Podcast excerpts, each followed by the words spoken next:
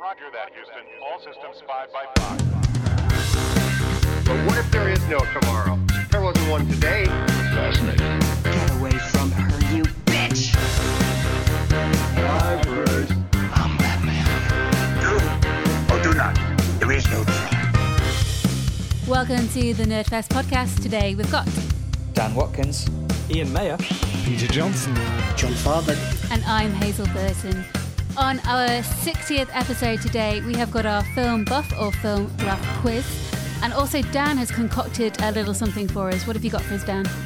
It's called Getting to Nerd You, and it's a little feature where we find out more about our resident nerds and their things they like, the things they don't like, and their experiences of being nerds. Ooh. Their peccadillos. Those as well. My peccadillos are all over the internet for anybody who is interested in them. You can find them easily on most disreputable websites. Brilliant. So let's get started.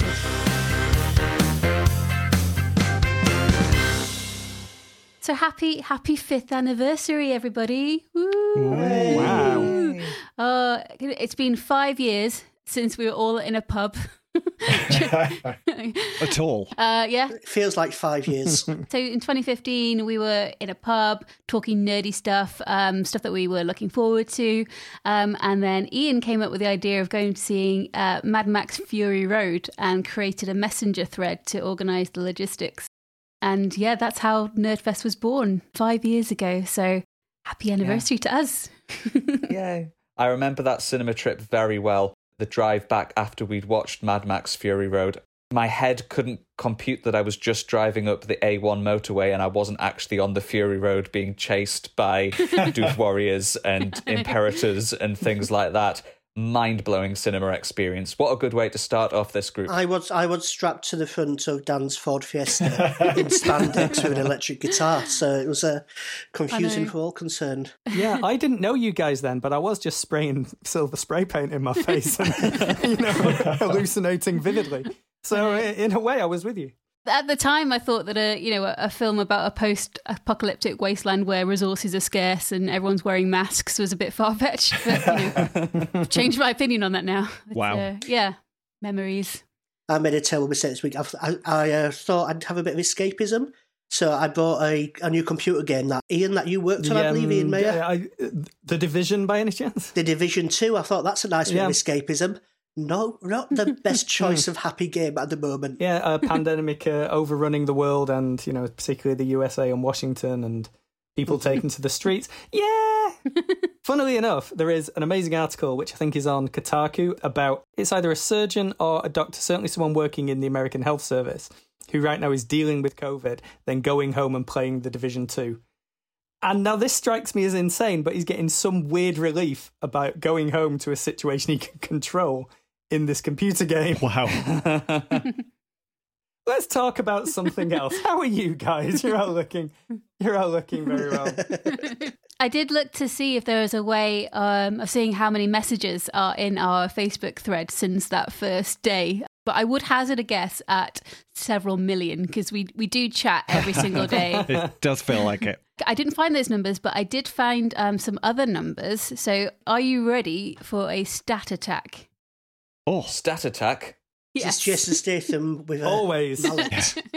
Okay, so since May 2015, we've experienced 13 Marvel films together, 5 new Star Wars, 1 new Star Trek, 5 new X-Men films, 2 John Wicks, 8 Pixar films, and 3 billboards outside Ebbing, Missouri. So yeah, I was feeling all nostalgic when I was putting all of that together, and I just thought I would ask, what's been the best thing about Nerdfest for you guys? The first thing that comes to mind for me was in our first year, the first Oscars sweepstake that Hazel organised for us, which she very kindly does every year and now does live on the podcast. The first one had a prize of a Darth Vader cereal bowl, which I still use at work when I'm allowed to go back there again. We had to make a short video of our nominated film, and I got Fury Road. So I went to a local beach in Northumberland and tried to recreate Fury Road with toy cars on a sand dune. Yeah, we'll have to put that up on our thread. It was amazing. Oh, and I got attacked by a bear, didn't I? You did The Revenant. Yes, with a soft toy. And I'm sure Ian McLaughlin did Room, but he hadn't seen Room and didn't bother to read what Room was about. Yeah. And it was some surrealist masterpiece, but it had nothing to do with the film. Yeah, that's a nice memory. How about you, John? What's been your favourite? So many. I think all the cinema trips I'm very fond of as well. And the times in the pubs after the cinema trips, particularly where we disagree about films. Mm. And a heated debate over several pints. Yes. About the relative merits of Terminator Genisys. That is part of the point. Which we've turned into a feature for the podcast, which is called Nerd Court. Yes. Where you get drunk and argue about various films. I think we also, during these 5 years, are 3-time Tyneside Cinema Star Wars quiz champions, still undefeated. Yeah. We are, yes. When you say we, you mean basically you and Sean, don't you? Yeah, it does mainly mean me and Sean. But even so, we are a team. I think for me, it's not any one thing. It's just knowing that there's always some way you can, you have a bunch of people to talk to, and whatever it is you want to say, that they'll understand what you mean. And that's not always the case. Mm-hmm. I'm sure you all enjoy waking up on a morning to several 2 a.m. messages from me complaining about whatever shit I found on Amazon Prime that evening. Yeah, whatever Gary Netflix has got you into that particular day. I don't think I've known you 5 years, actually. I mean, it feels like I've known you all a long time in the best possible way. I remember when you joined, actually, because we hadn't met you, but Ian had been teaching you in workshops and had obviously talked to you afterwards in the pub and found out you were very, very nerdy, just like us. So he added you. And there was some kind of confusion that we thought that Ian McLaughlin had just made himself mayor of Nerdville. Awesome. But then we obviously got to meet you in person and got to know you, got to love you, and you're probably the nerdiest of us all now. I don't think that's true for a second, but like I feel I'm kind of like an orbiting member, trapped in the void for many, many years, just occasionally producing weird reports for you guys on like particular subjects, but definitely the chat, the camaraderie, because making your way in the world today takes everything you got. Taking a break from all your worries sure does help a lot. Wouldn't you like to get away? Because sometimes you just want to go where everybody knows your name. And they're always glad you came. You want to go where... I'll stop now. But, I've thoroughly enjoyed knowing you guys. It's great. It's. I'm not from like Newcastle around here, and I find your friendship important, and it makes it feel like home. So thank you. Oh. No, it's true. Like these past 5 years have been generally the best years of my life, and my life is very different now than it was 5 years ago. And I have you guys to thank for that, for your friendship, for your support. Yeah, you're like family, and I know I'm getting all soft, but I really, really mean it. I don't get the chance to tell you often. It's amazing, I think, what we have. And all it takes is a 5-year anniversary and a global pandemic for us to reveal even a fraction of our personal feelings. I'm very, very glad that Seb asked you to do the door of one of our gigs many, many years ago. Yeah. I did think like, I've been doing improv workshops for over 5 years. I should really be better at it than I am now. Feel free to stay silent. It's fine. No. You're very good, Hazel. Don't let anyone tell you otherwise. It's been brilliant, and long may it continue.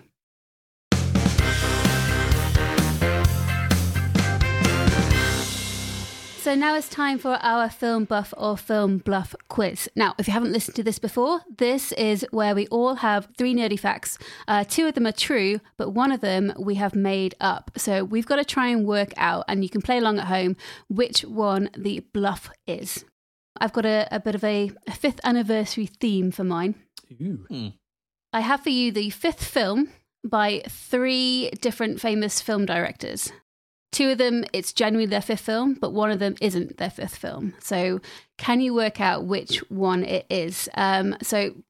These are directing credits only, so acting credits don't count.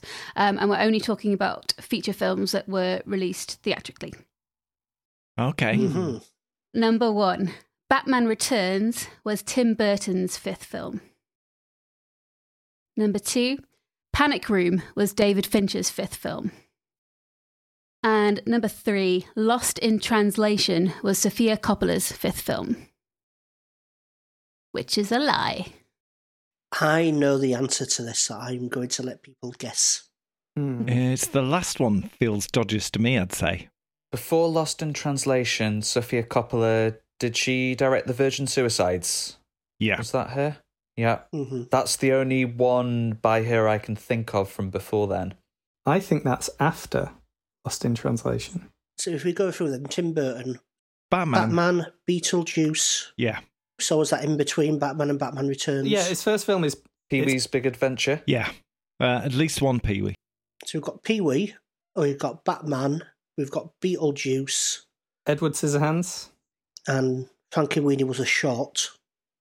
Yeah, okay. Okay, so we're satisfied with that one. David Fincher, you've got Alien 3. Mm-hmm. The Game. Seven and Fight Club. So that would make... Yes. And as none of us can think of another Sofia Coppola film... I think Lost in Translation may be her debut. I do as well. I still think Virgin Suicides came first because Kirsten Dunst was a teenager in that, I'm sure. Mm. But would there have been 3 other films? Also, I know that Hazel watched Lost in Translation again the other day, so that's probably why it's in her mind. Maybe. I think I'd have to go for Sofia Coppola. Yeah. Me too. Yeah, you know your films and your years. You got everything bang on. So let me clear up The Virgin. Never by success. The Virgin. It's not John. No. So no. Sofia Coppola obviously wasn't going to count this. Her first film was a short film called Lick the Star, which actually is the name of my sex tape. The Virgin Suicides came out in 1999. Lost in Translation was her second feature film, which came out in 2003. And yes, I did watch that a couple of days ago, having not enjoyed it the first time that I watched it when it came out, and I think I was about 18. And how clearly wrong I was. I loved it. I think it's brilliant. So, well done, everybody. I still am a little in love with Scarlett Johansson in that film. Is it a particular part of Scarlett Johansson that you might be in love with?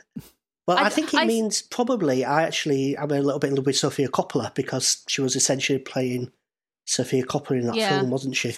I did remark as well when I was watching, it's like, she hasn't changed her pants once. It's the same pair of pants. Has anybody else watched Devs yet? I'm not particularly far through it. I'm only one episode off the end. There's a weird thing in Devs that they're obsessed with showing the lead actress in a very, very short pair of pants walking out of bed or walking around her bedroom. It seems to happen just in every single episode for no reason. It's very strange. There's a reason. Yes, well, there's an extra textual reason, but within the narrative, there's no reason. Who's next? My Buff or Bluffs is about similar things in geekdom, and which predates which. So I'm going to give you 3 descriptions. You'll see what I mean. 3 descriptions of famous things in geekdom. And you will have to decide which one the order is right and which one is the order is wrong. This will make more sense as I do it. So okay. Oh, this will make sense when you do it. Not more sense. Just sense. So, sorry, I'm quite high right now. And this was written very quickly. So here we go. Okay, Buck Rogers, space opera hero from Earth who finds himself in an alien world. It was first published in a short story called Armageddon 2419 AD, and it predicts a number of real-world things, including bazookas and air combat being vital to land war. This predates Flash Gordon, the famous space opera superhero from Earth who finds himself in an alien world. The SHIELD helicarrier, which is the hovering aircraft carrier that transports covert world-saving organisation SHIELD around the Marvel Universe, predates the Spectrum cloud base, the hovering aircraft carrier that transports covert world-saving organisation Spectrum around the world, which is, of course, on the TV puppet action show Captain Scarlet. Robert E. Howard's famous barbarian Conan, who travels around a world influenced by European mythology, predates Kull of Atlantis, the Robert E. Howard barbarian who travels around a world influenced by European mythology. Which one of these is incorrect? That's Kull as in Kull the Conqueror. Kull the Conqueror, yeah. Originally called Kull of Atlantis. Made famous by Frazetta paintings. I mean, the Avengers started 1970s, the Avengers maybe, or the first Avengers comics. Oh, I think they were in the 60s. The helicarrier wasn't necessarily from then. Yeah. And when was Captain Scarlet first on? Because I remember it when I was growing up in the 90s, but those were surely repeats. Mm. I think it's mid to late 60s, isn't it? Sort of around the same time then.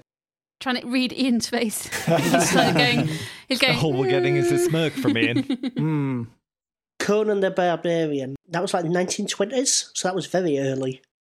I have to admit, I don't know anything about Kull the Conqueror, so that would be a complete guess. Flash Gordon was 30s as well, because George Lucas grew up with Flash Gordon cereals, not to eat. Did Buster Crabbe play both of them, or am I just imagining that completely? I think he did. I believe Buster Crabbe did indeed play both of them. One was like a response to the other, wasn't he, in the movies? Yeah. But that doesn't mean that one came first.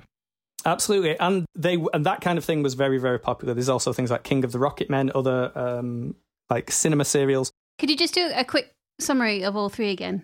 Sure. So, space opera heroes. Which came first, Buck Rogers or Flash Gordon? Both guys from Earth who find themselves on an alien world and become a kind of hero in that world.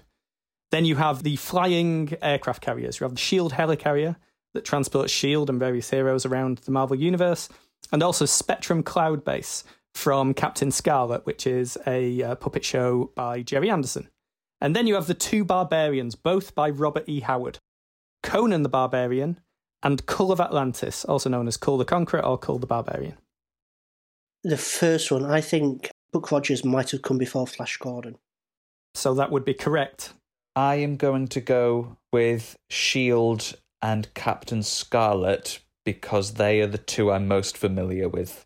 I was about to say the exact same thing. That's the only reason I'm going for it, because I have no idea that I know those two things. So for variety, I'm going to go for Kull the Conqueror being the one that's wrong. Going in order, Buck Rogers does indeed predate Flash Gordon. Flash Gordon dated as January the 7th, 1934, and Buck Rogers quite a bit before it, August 1928. Wow. You say quite a bit, but it's like 6 years, nearly 100 years ago. Absolutely. But it's funny that now one of them is still quite well known, whereas the other isn't. The Buck Rogers short story, Armageddon 2419 AD, you can find it online. It's very short, well worth a read. It's really ahead of its time. There's a ton of really cool and interesting stuff in there. Flash Gordon's a lot flashier with kind of kingdoms and animal men and that kind of thing. Hence the name. Yeah, exactly. But Rogers does predate it and is a clear influence on it. The SHIELD helicarrier does indeed predate Spectrum's Cloud Base.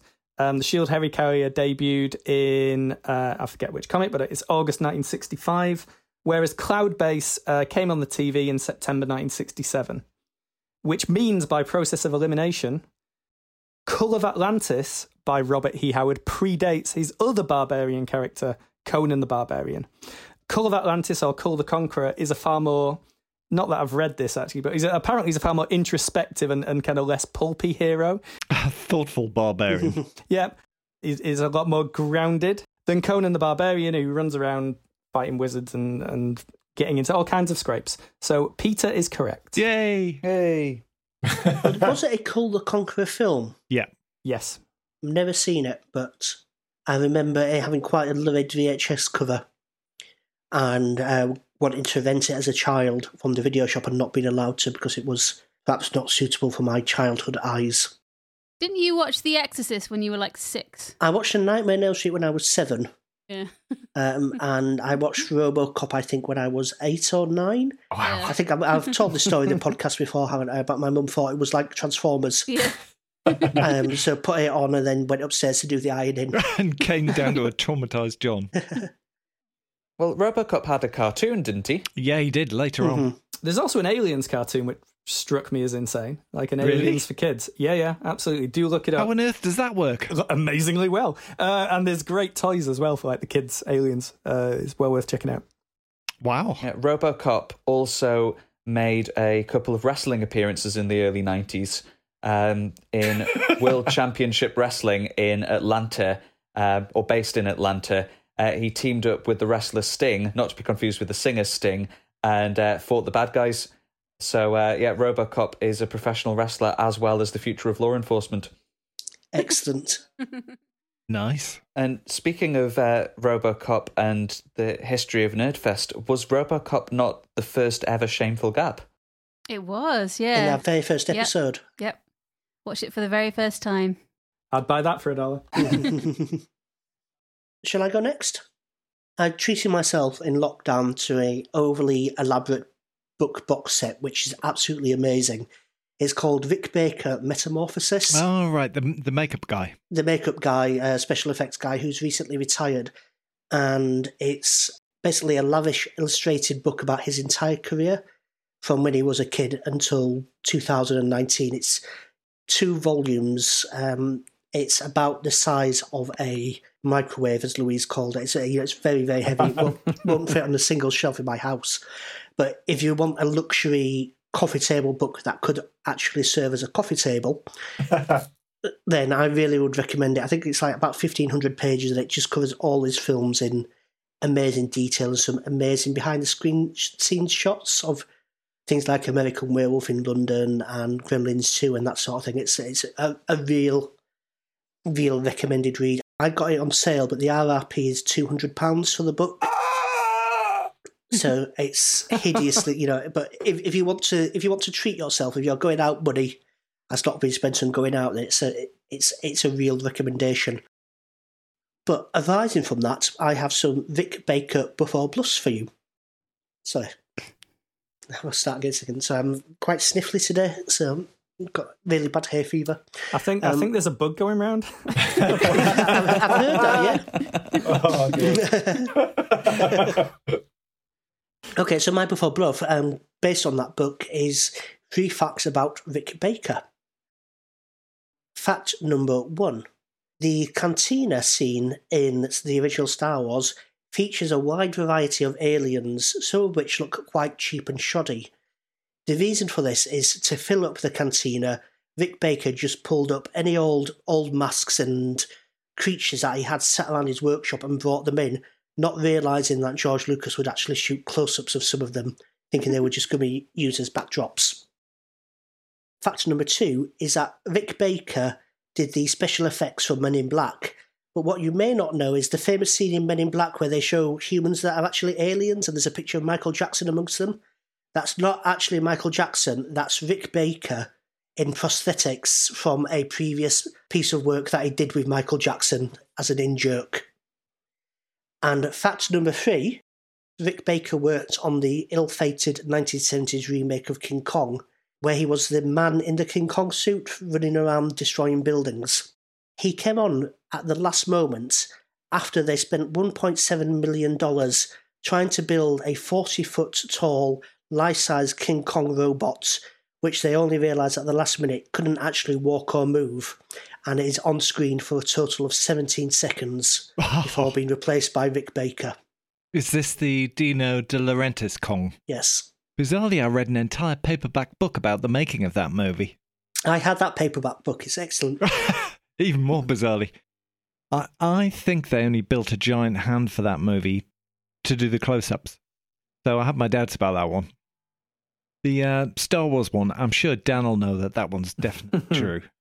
Yes, I've read something very, very similar to that in J.W. Rinsler's Making of Star Wars coffee table book, which, again, if you want a set of books for your coffee table or indeed to be your coffee table... I should say the Rick Baker book is actually written by J.W. Rinsler. Oh, well, there you go. Recycling his material. He's working on an Aliens book at the moment, which is due out this year, which I'm very much looking forward to. Yeah, great film historian. Yeah. I can very much imagine George Lucas going, it'll be all right. That first fact does explain why Satan and the Wolfman are hanging out in a bar on the Tatooine. Yeah, it's definitely true, that first one. Yeah, Satan, of course, being re-canonised in The Mandalorian recently. Yes. The Michael Jackson project. Was MIB before or after Thriller? I think it was after, wasn't it? Considerably after. So Rick Baker worked with Michael Jackson on Thriller. He was responsible for the werewolf and zombie effects and also he was responsible for the history tour. Do you remember the giant statue of Michael Jackson, which I think was used in one video? Yeah. That was Rick Baker as well, so he's done a couple of things where he had face casts of Michael Jackson. Now, I was under the impression that Michael Jackson cameoed as himself in one of the Men in Blacks because he appears on the screen as an agent. He's not an agent. They have a big screen of pictures of people that are actually aliens in disguise on Earth. I actually think I know this because Rick Baker did an interview with Mark Maron, which covered a couple of these points. So I will leave my answer to the end. Oh, please. Is it Men in Black 2, right? Not Men in Black 1? I think it's the first one, but I wouldn't like to swear on it. I can sort of see it. Hmm. I can only see his cameo in Back to the Future 2. Mm-hmm. That's all I can see in my head. I'm going to go with the Men in Black one as the bluff. The Michael Jackson one. Yeah. Was the fact for the third one that it was Rick Baker in the suit, or was it that they built a huge giant robot that didn't work? It was him in the suit, I think that's common knowledge. But the fact is that he came on after the 40-foot robot that they built turned out to not work in any way whatsoever. Okay, I think I'm going to pick that one, King Kong, as the one that's false. Yeah, me too. I'm going to go with Men in Black. Oh. Ian and Dan, you are correct. It is a picture of Michael Jackson in Men in Black. It's not Rick Baker in Michael Jackson makeup. Yeah, the cantina, the werewolf is the famous one, but there's a quick shot of a second werewolf, and that is essentially just a mask of the Universal Wolfman that they bought in a store and stuck on somebody in the background. I may be wrong, but I think in the most recent versions of Star Wars, some of these cantina aliens no longer appear. That's correct. They've been CGI'd out by George Lucas. McClunky. In the Mark Maron interview, he talks about bringing like masks and props for the cantina scene. And apparently it wasn't George Lucas who shot that. It was a second unit. And people were disappointed. They'd used them in such close-ups. Mm-hmm. But that was the footage they had, so that's what they cut together.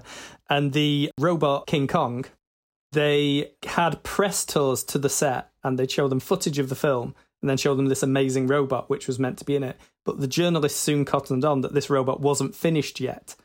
And they were seeing footage of King Kong in the film. Mm-hmm. But yeah, he did state that the robot was barely used at all. Yeah, I think they say they spent 1.7 million. I've heard different figures from half a million up to 1.7 million.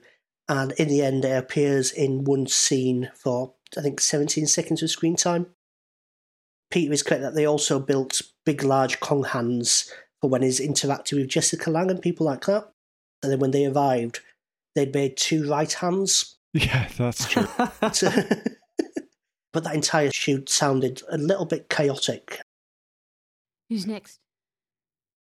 I've got three facts which are unusual links between things. The first one is that the director of Quadrophenia devised the BBC cookery show MasterChef. For the second one, Firefly and the recent Death Race remake are both set in the same cinematic universe.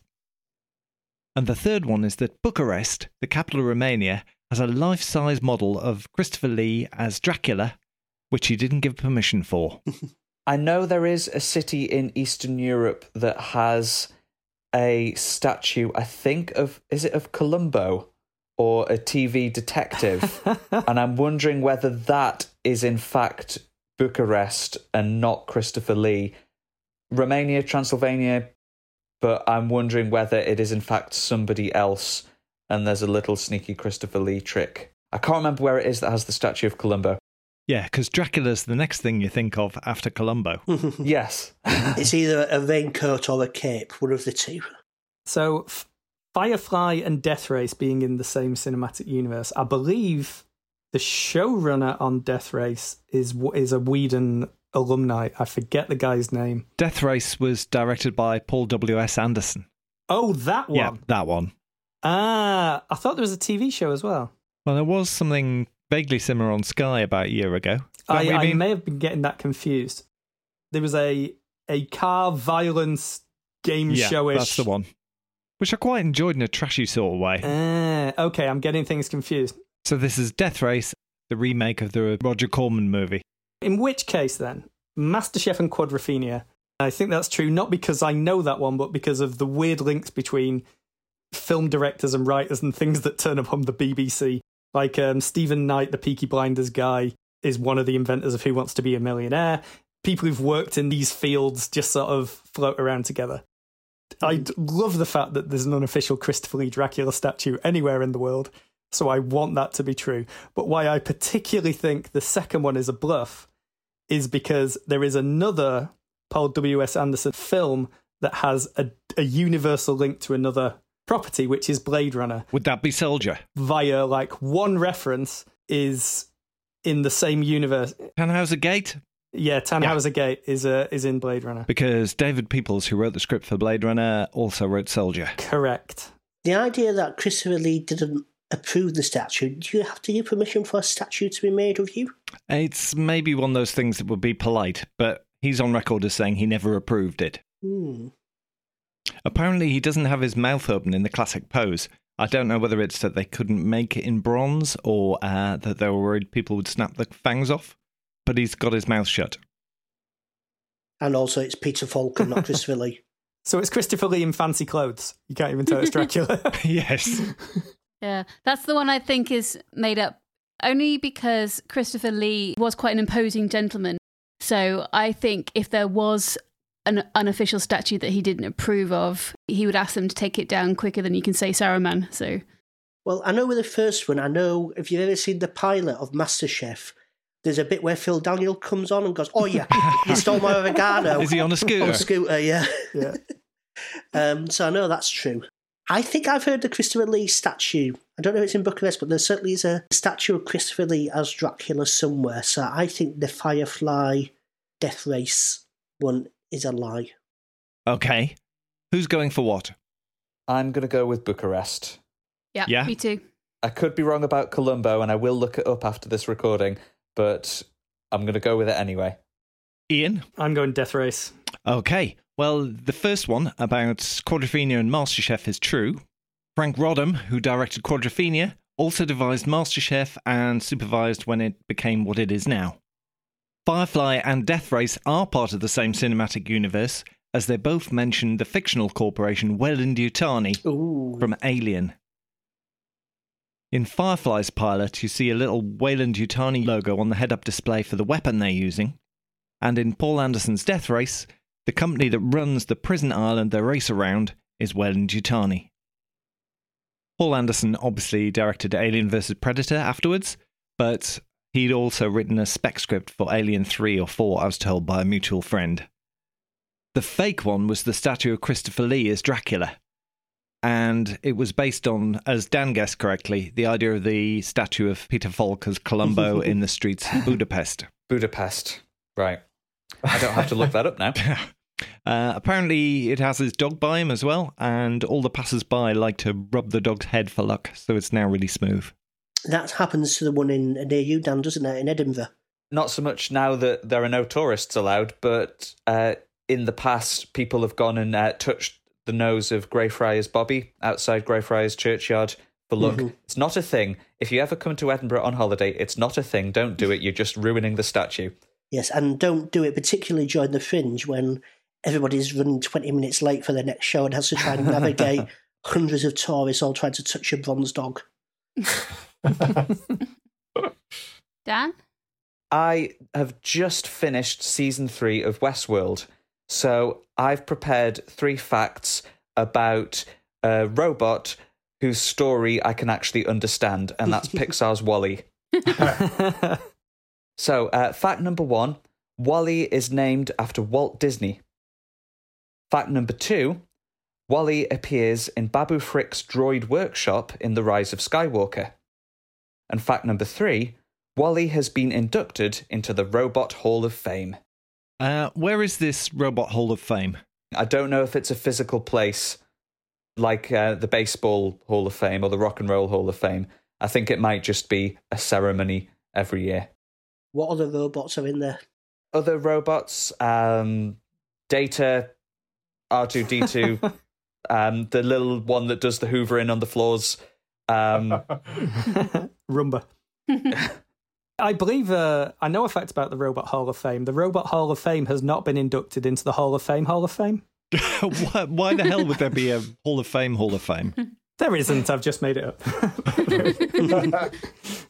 I believe the Walt Disney fact, because of how much he was revered and is still revered. I like to think that he would have been named after Walt Disney. Well, they not have called him Walt-E either. Also, no one ever called Walt Disney WALL-E. Yeah. I presume it's an acronym for something. So, like the W. Oh, Elias is his middle name, so it's Walter E. Ah. Babu Frick's workshop. Hey. That has a ring. That is the ring of truth about it, because there's tons of little in-jokes in particularly ILM, like special effects things, like the droids appearing in Raiders of the Lost Ark and so on. I can definitely believe that. The Robot Hall of Fame. That seems too easy. Yeah. Like it's obviously it should be. I've heard he got shunned from the Robot Hall of Fame because there's some dodgy remarks made about androids back in the 80s. So they're not letting him in. That's why he doesn't speak anymore. We're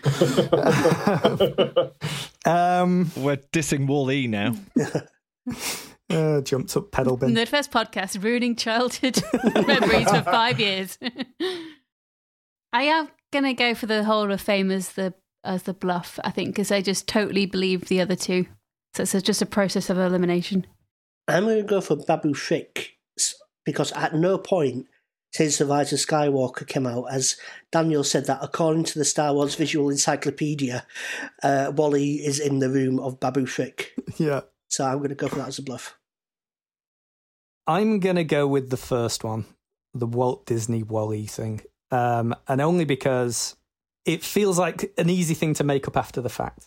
And like calling the robot Wall-E, this cute robot, kind of makes sense. I'll go with that one. I'm also going for the first one, just because I don't remember hearing that. Well, I can reveal that John is correct. So, according to the filmmakers, Wall-E is named after Walter Elias Disney. Boo. And Wall-E has indeed been inducted into the Robot Hall of Fame, which is a real thing.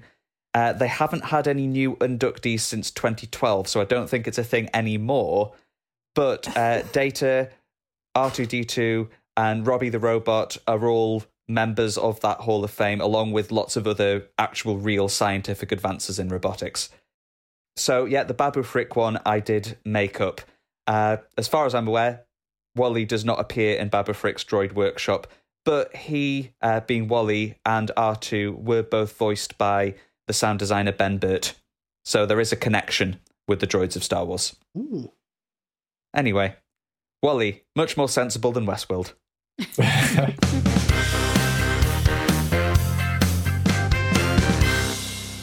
Hey Dan, what are you doing on the 3rd of July? I am going to be watching Disney Plus on a loop, I think. How about you? Yeah, because the Hamilton film is coming to Disney Plus. Woo! Which is very, very thrilling, and also slightly disappointing that it might not get a cinema release now, because that would have been amazing. I think it still will. Yeah. I'm disappointed it's not that way round, but I don't care. I need this in my life right now. So yeah, it's I'm very happy. Going to be incredible to see the full show with the original cast.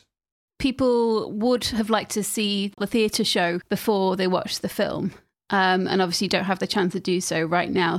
But I would sort of say Hamilton is the kind of show that really does benefit from repeat viewings. I probably enjoyed it more the third time I watched it. I think it got better every time, and it's with different casts. Peter's shaking his head crazily at me. Did you say 3rd of July? Yes. Yep. So it's my birthday, but you two get the best present you could have wished for. Yes. It's your birthday present too, Peter. I will be watching. A watch along with Dan and I. If only to find out what the two of you have been banging on about for years. I do, like, John's got a new pose and he kind of looks like he is on the Titanic now. Paint me like one of your French girls.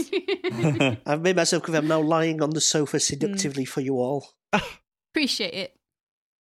So now on to a special feature that has come from Dan's mind. So over to Dan. Hello. So welcome to Getting to Nerd You, where I find out through the medium of asking unusual and nerdy questions a little bit more about the fellow members of the Nerdfest podcast. So I'll be going in an order of my choosing, and you can either answer with a couple of words, you can answer with a longer answer. If anybody else wants to jump in on somebody else's question and give their own answer as well, it'll be just as interesting to me and the world at large, I'm sure. So who would like the first question? I'll have a question. Okay. John, what is the nerdiest thing you've ever done? Oh, so many nerdy things.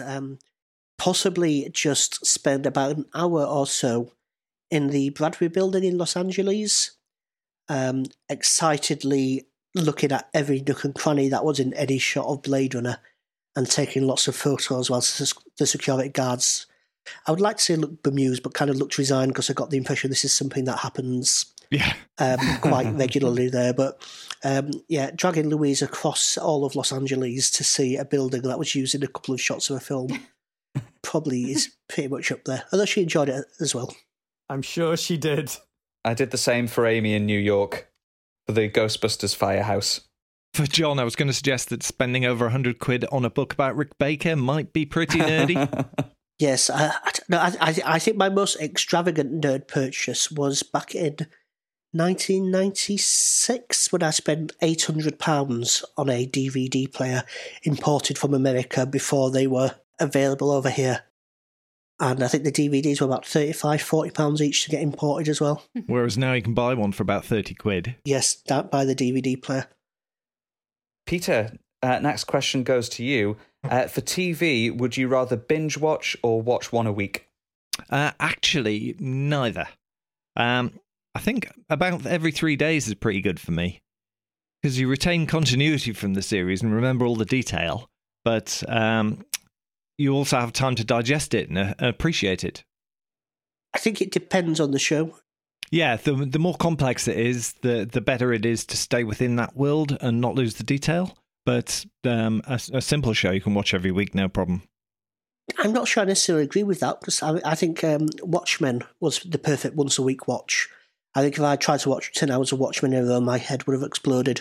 The once-a-week episode allows for social interaction between episodes. You know, like the amount of discussion Game of Thrones generated between episodes was huge and a huge part of the show's appeal.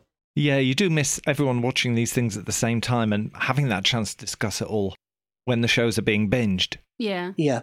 I was surprised that Watchmen became that, actually. Like, it's the last show since Game of Thrones where people have watched it as it came on, avoided spoilers, you know, and then tried to engage, and they ended up in tons of, like, little conversations about it. I do love the cultural phenomenon of a weekly watch. The water cooler. Yeah, absolutely. I think I'm more of a binger, to be honest, because I did binge the first 4 series of Game of Thrones back to back because I was behind, and I just remember that the adrenaline of it being 5 a.m. and it's like, nope, one more. It's like, it's kind of an experience for me just to kind of go all the way through. I am watching Parks and Rec in the same way I eat cashew nuts, which is just constantly until someone takes them away from me. So next question, Hazel. You are hosting a hypothetical Nerdfest dinner party.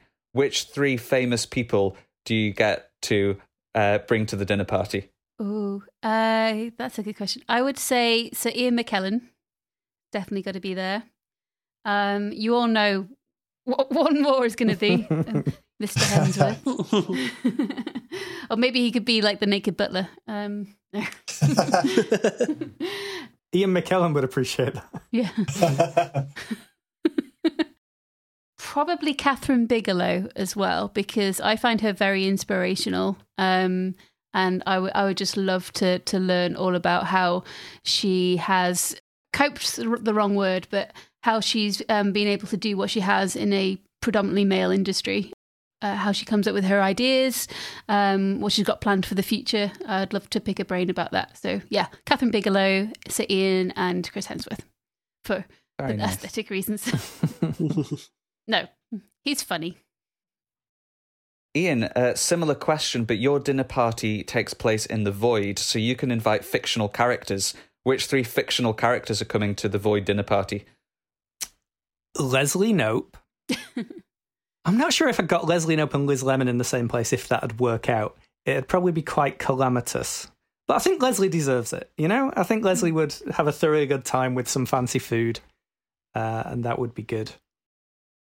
Lawyer Matt Murdock. Daredevil. He does a lot of good legal work in New York. He's a very unsung, low-level guy. Doesn't, you know, nothing else spectacular about him, obviously.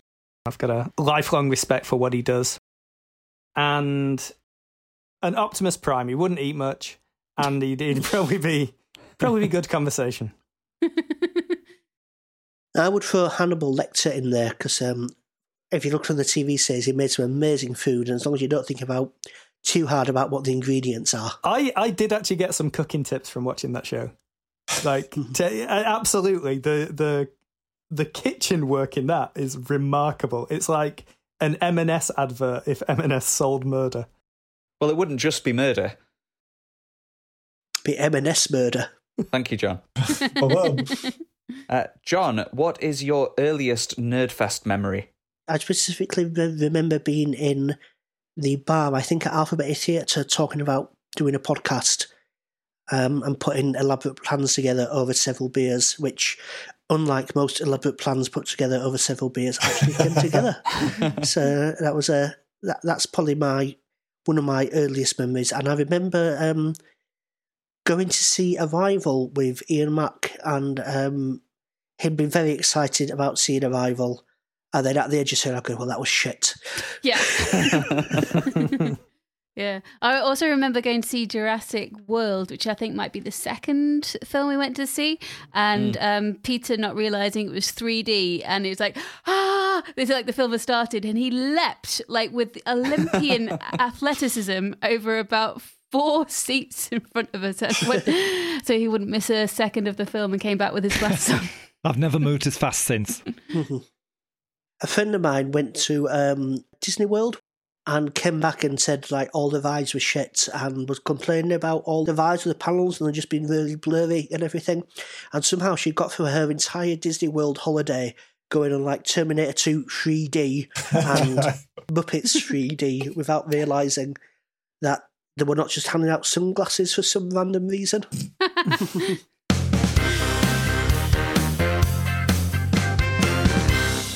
And that brings us to the end of another Nerdfest episode. Thank you very, very much for listening. All 60 episodes, I assume, you've been listening to. We'll be back in 2 weeks' time with more recommendations, more features. In the meantime, you can check us out on social media. We're at NerdfestUK on Twitter and Facebook. And also, if you have the time and inclination, it'd be great if you could leave us a little review. And John's got a very, very, very special prize for people who do that. What is it today, John? Yes, I'm going to dress up in a 1970s gorilla suit, hide myself inside a 40-foot robot gorilla, and post myself to you, knock on your door, and run away very slowly. Swell. Motivation as ever. So we will see you in 2 weeks' time. Until then, you've been listening to A Man Who'll Ride Historic on the Fury Road. A man who is a vague copy of Buck Rogers. A man with a statue that doesn't look like him in Bucharest. A man who can cook a Michelin-starred meal whilst riding his scooter. And a woman who can't wait to see what the next 5 years have in store for Nerdfest. We'll see you next time. Bye! Bye.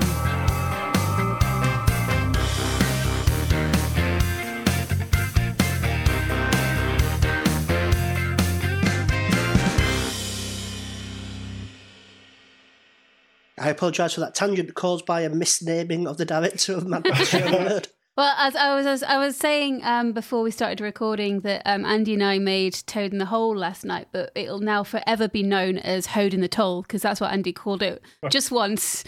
So now forever it's going to be Hoad in the Toll. And the dish will never be eaten again. Hoad in the Toll is the name of my sex tape. Yeah, okay, moving on.